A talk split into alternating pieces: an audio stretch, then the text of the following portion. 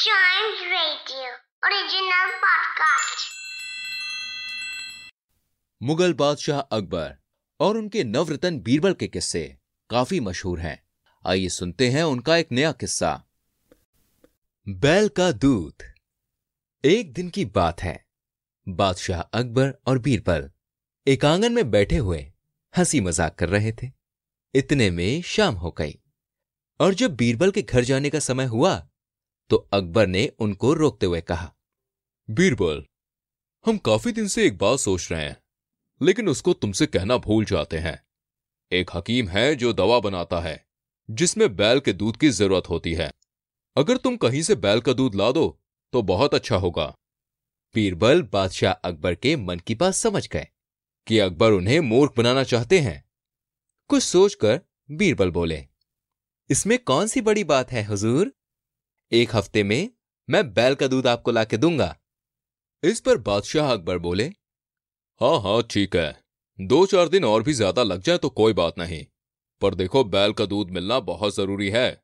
बीरबल वहाँ से चले गए और घर आकर एकांत में बैठकर दूध वाली बात पर सोचने लगे।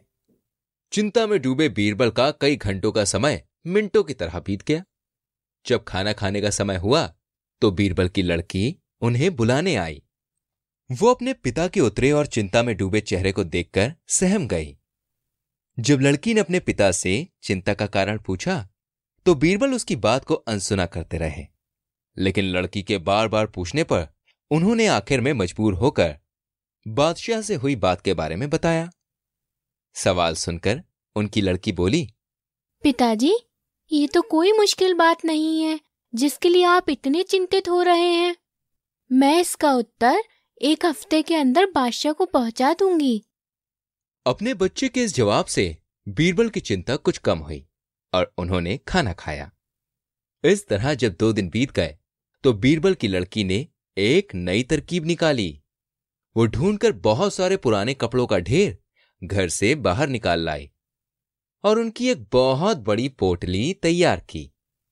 जब आधी रात का समय हुआ तो वो उस पोटली को अपने सिर पर रखकर नदी के किनारे पहुँची और खूब शोर मचाते हुए कपड़े धोने लगी। बादशाह अकबर का महल ठीक नदी के किनारे ही बना हुआ था। आधी रात के समय जब कपड़े धोने की आवाज़ अकबर के कानों में पड़ी तो भई उनकी नींद खुल गई और उन्होंने पहरेदार को बुलाकर हुक्म दिया, देखो जाके, आधी रात में कौन धोबी कपड़े धो रहा है और उसे पकड़कर मेरे पास लाओ।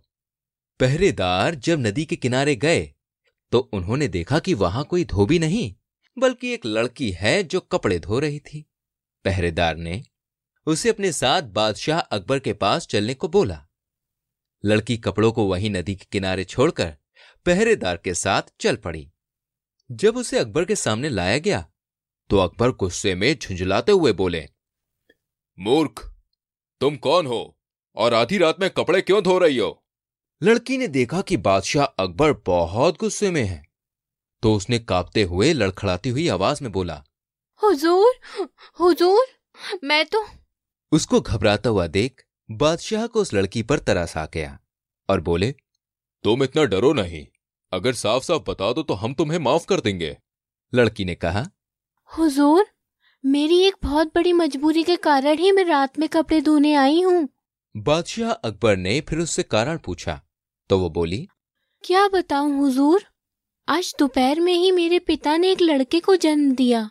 दिन भर तो और कामों से परेशान थी। इस वक्त फुर्सत पाने पर कपड़े धोने आई हूँ क्योंकि साफ़ कपड़ों की ज़रूरत है। लड़की की बात सुनकर अकबर बड़े हैरान हुए और उसे डांटते हुए बोले लड़की तुम ये क्या बोल रही हो? तुम्हारा दिमाग तो कहीं फिर नहीं गया है। भला आदमी भी कभी बच्चे पैदा करता है?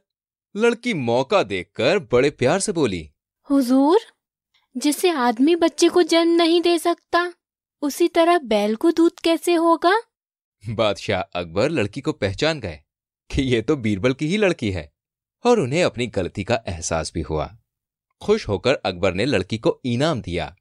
लड़की ने घर पहुंचकर बीरबल को सारी बातें बताई और कहा कि उनकी मुश्किल अब हल हो चुकी है।